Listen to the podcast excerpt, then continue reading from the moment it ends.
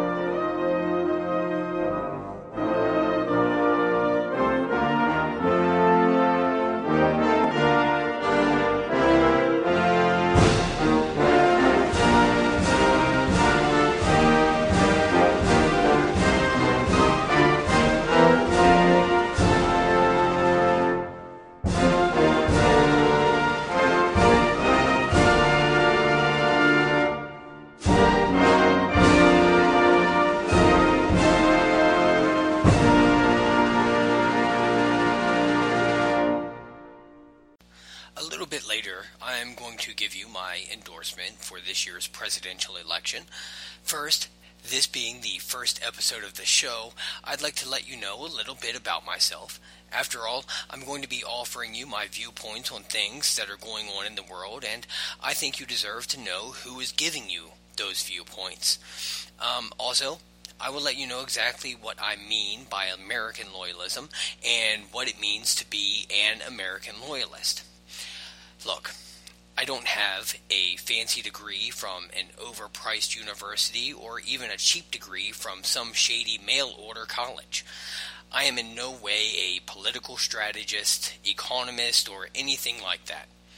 What I am is a single father working full time at an underpaying job who considers himself a damn proud patriot. Five days a week, I work 11 at night to 7 in the morning. I come home, sleep until the early afternoon, wake up to run my errands and spend time with my kids. On my days off, I enjoy a hot slice of pizza and a cold beer, a good movie, a well written book, a meaningful song, or trips to the beach. I am in the bottom 17th percent income tax bracket, or maybe not the tax, no, not the tax bracket, the income bracket, and struggle paycheck to paycheck to make ends meet. Now, before I draw the attention of anyone who decides that they are going to dig up some dirt on me to discredit what I have to say, yes, I have very high hopes for this show. Let me be completely honest. I signed up for the U.S. Army Reserves toward the end of the 20th century. I never made it to basic training and received an other than honorable discharge. Not dishonorable, other than honorable. Here's what happened. As I was poised to join and getting ready to leave for basic training, my cousin, with whom I'd uh, lived, decided to run away from home. No amount of talking could get her to go back, and so I went with her to help her stay safe, get food, and find shelter. I regret not leaving for basic training, and in fact, for not or for signing with the reserves instead of going full time army. Looking back, this was probably the single worst mistake I ever made. If that was the first mis- single most worst mistake I ever made, then not finishing high school was the second worst mistake I ever made. Don't get me wrong, by no means am I stupid. I like to quote one of history's most quotable figures on this topic, Mark Twain. He said, I never let my schooling get in the way of my education. I have come to realize that there is little I or anyone cannot do if they work hard within and by pushing their own limitations. Now, raising my kids, I stress how important getting that slip of paper after 12 years is, while also reminding them not to let their schooling get in the way of their education. So, all of this boils down to why you should listen to me.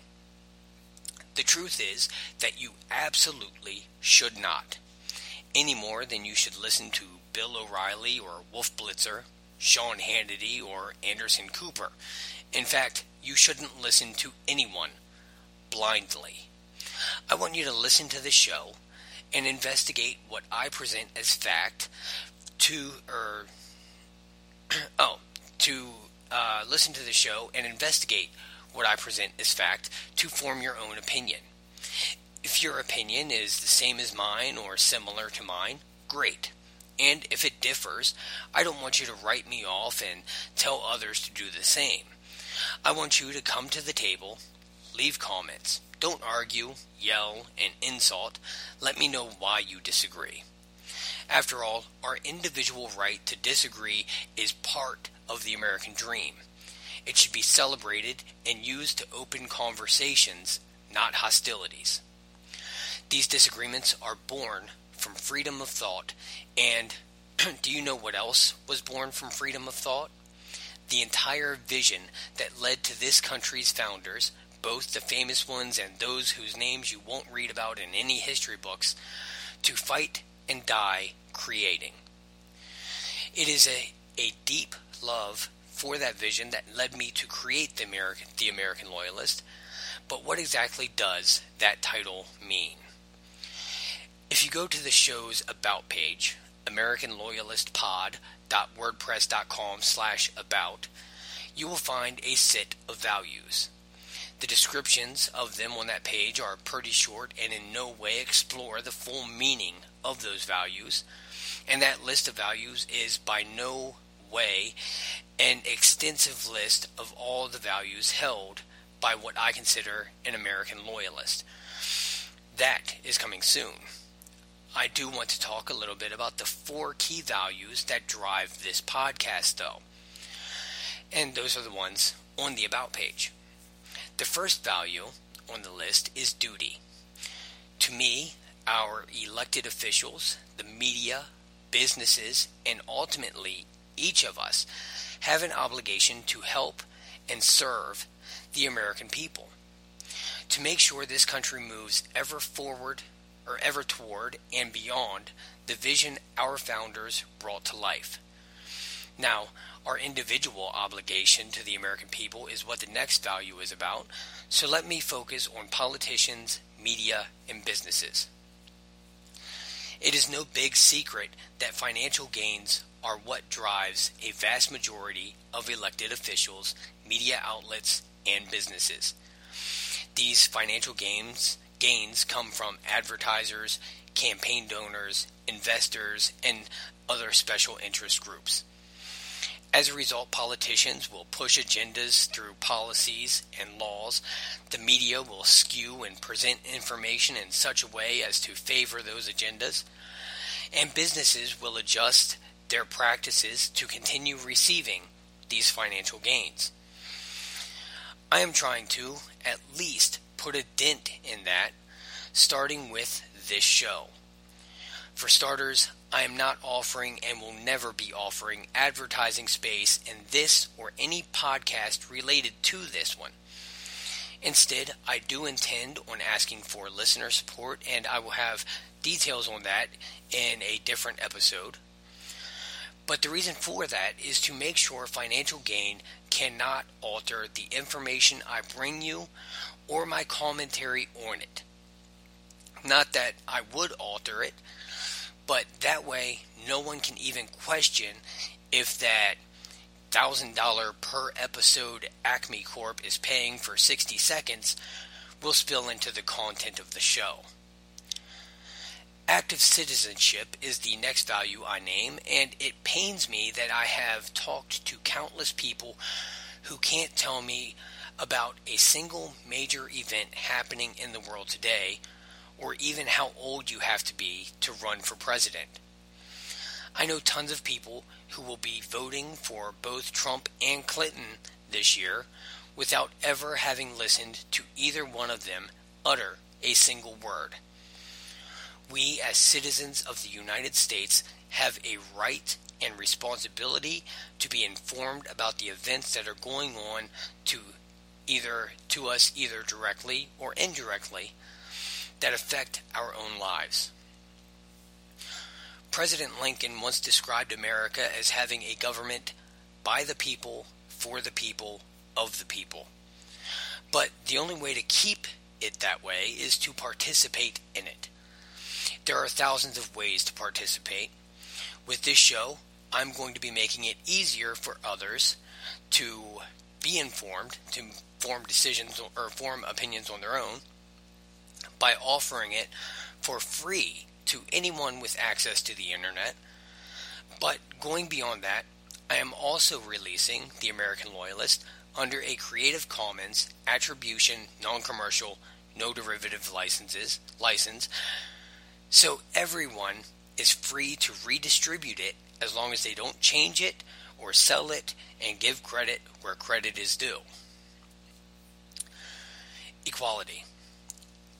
It is really sad in America, or that in America, in the 21st century, we are still having this conversation. That we are that we still have people fighting for the same rights or pay as the next person. That we still have hate groups operating strongly. Let me be completely clear. You do not live in a land of equality if absolutely everyone in that land does not have the same rights as everyone else. The same sex couple who loves each other just as much as the heterosexual couple have just as much of a right to get married as anyone else. A woman with the same qualifications as a man hired for the same position at the same company should make the same amount of money. Now, with this show, I am going to be presenting information and offering commentary with that in mind. Also, should I be able to hire people down the line? Again, high hopes. That concept of equality is going to translate into that practice.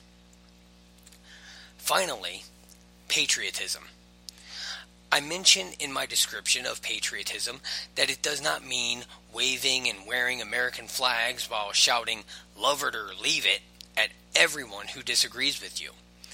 It means celebrating the vision this country, our founder, or this country's founders, had when they decided to go to war with the crown.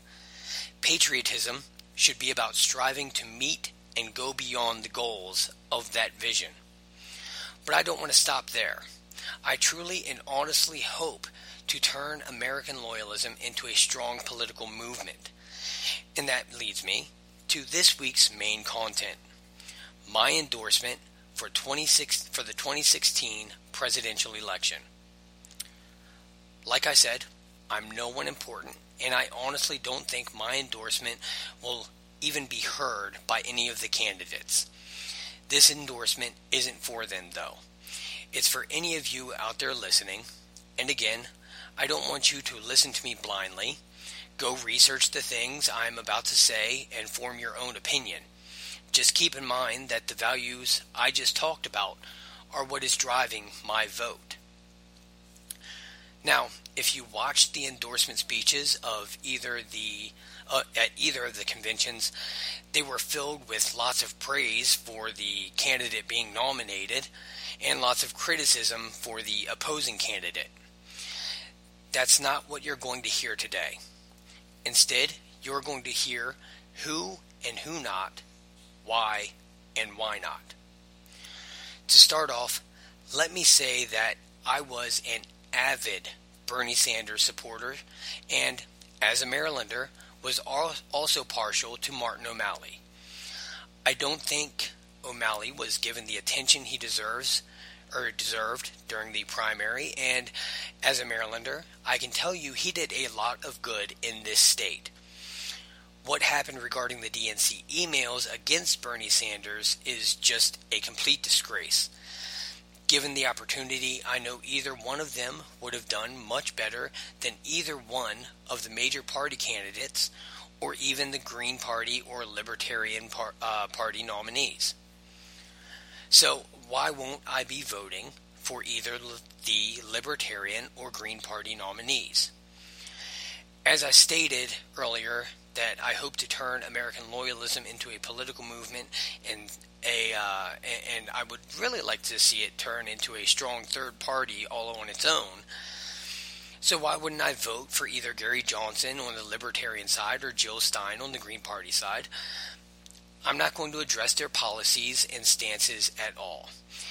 They are not the actual reasons I will not be voting for them. The reason is that neither party is strong enough to win. That may seem petty, but in a race like this, that's it, it's very important that we have a certain outcome, especially in this election.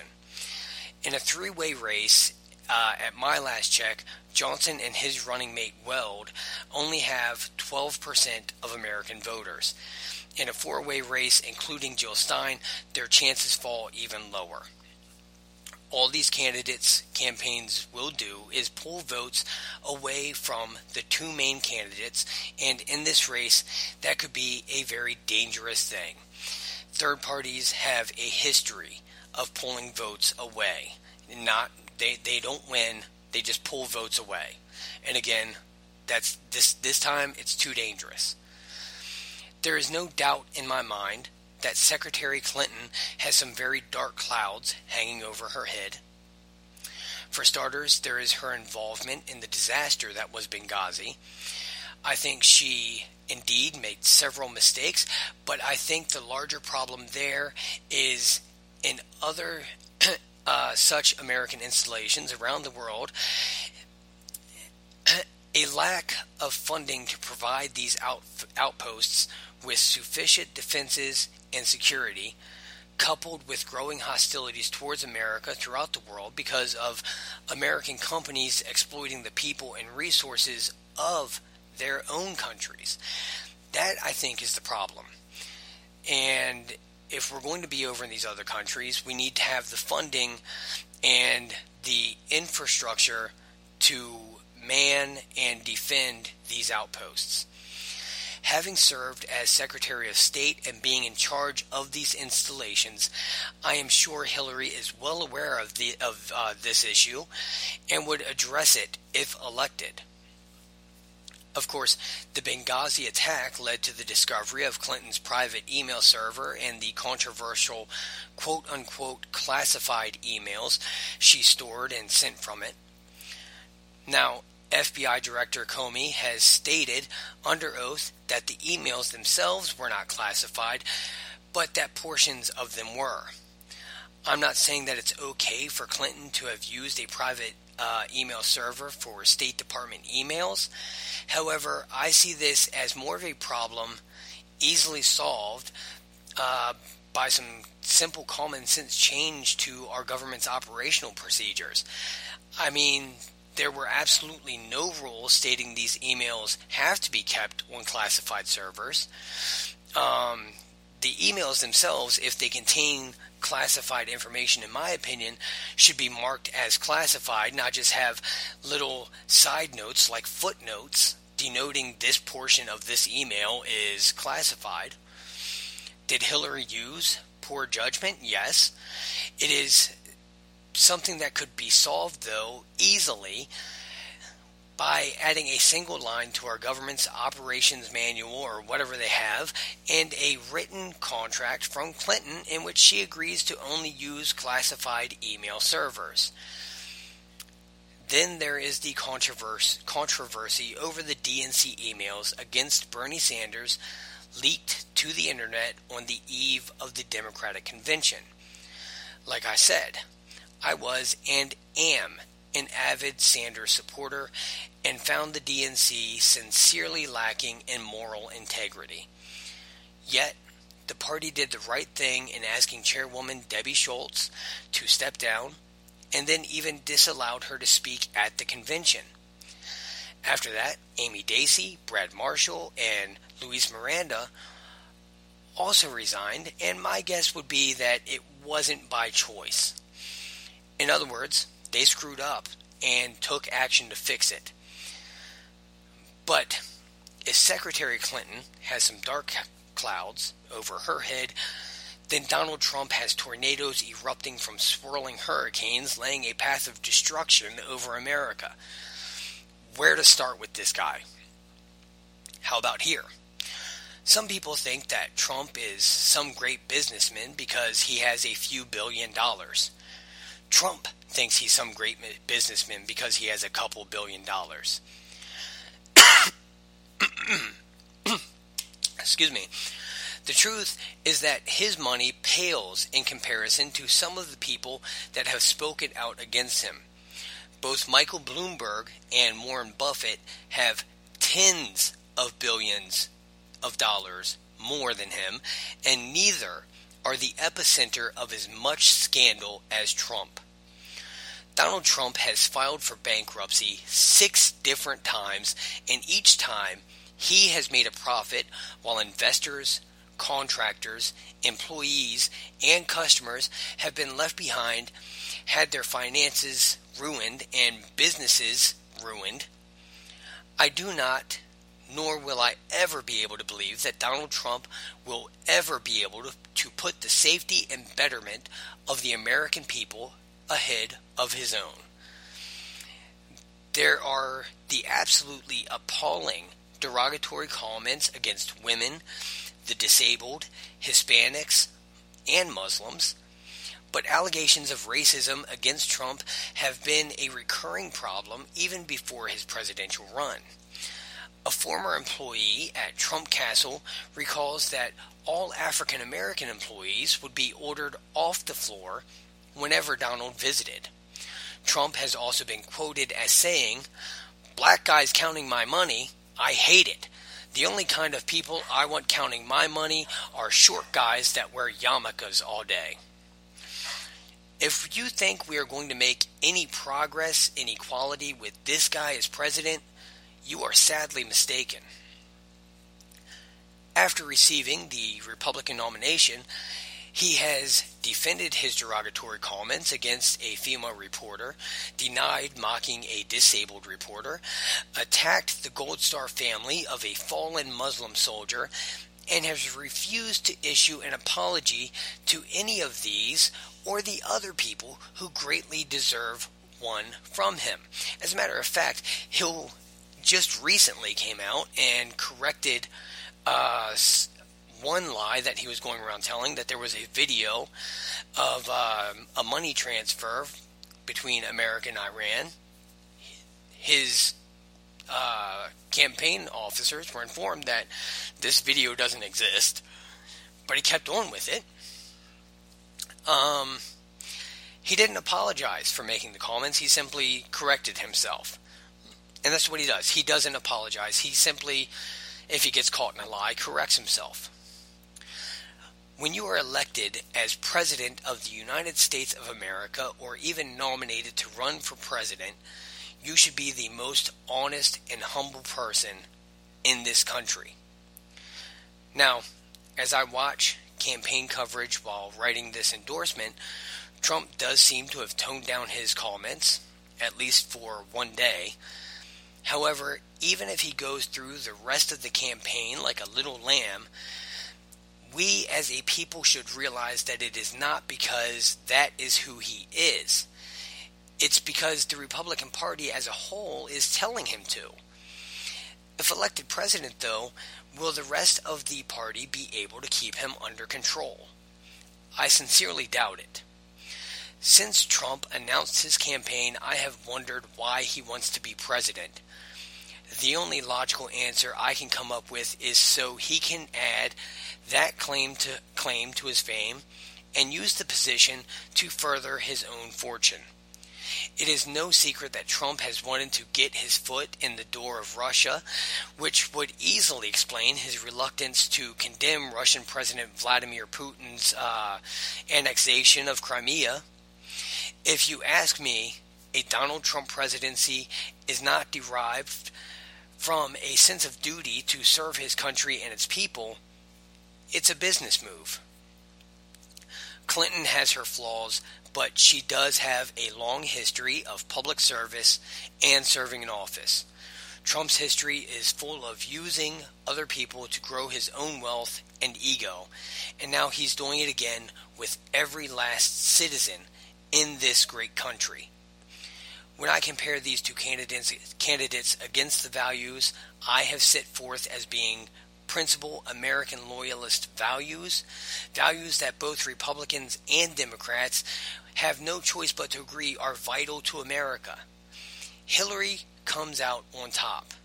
She is the right and responsible choice this November, and she will have my vote. And now, Hillary, I have a message for you. Do not take my endorsement as blind devotion. And listeners, you shouldn't take my endorsement of her as blind devotion. As president, you will have a tremendous responsibility to the American people, just as I, who have taken it upon myself to present news and give my commentary on it, have a responsibility to the American people. I'm going to live up to that responsibility. If you fall behind on your responsibilities, I'm going to let the American people know. That's this week's American Loyalist. Come back tomorrow for the first episode of The Angry American, in which I take on self checkout lanes. And be sure to come back for another episode of The American Loyalist, which will be more of a traditional news commentary. Subscribe to the blog, AmericanLoyalistPod.wordpress.com, and you can find me on Twitter at A Loyalist Pod. Thanks for listening.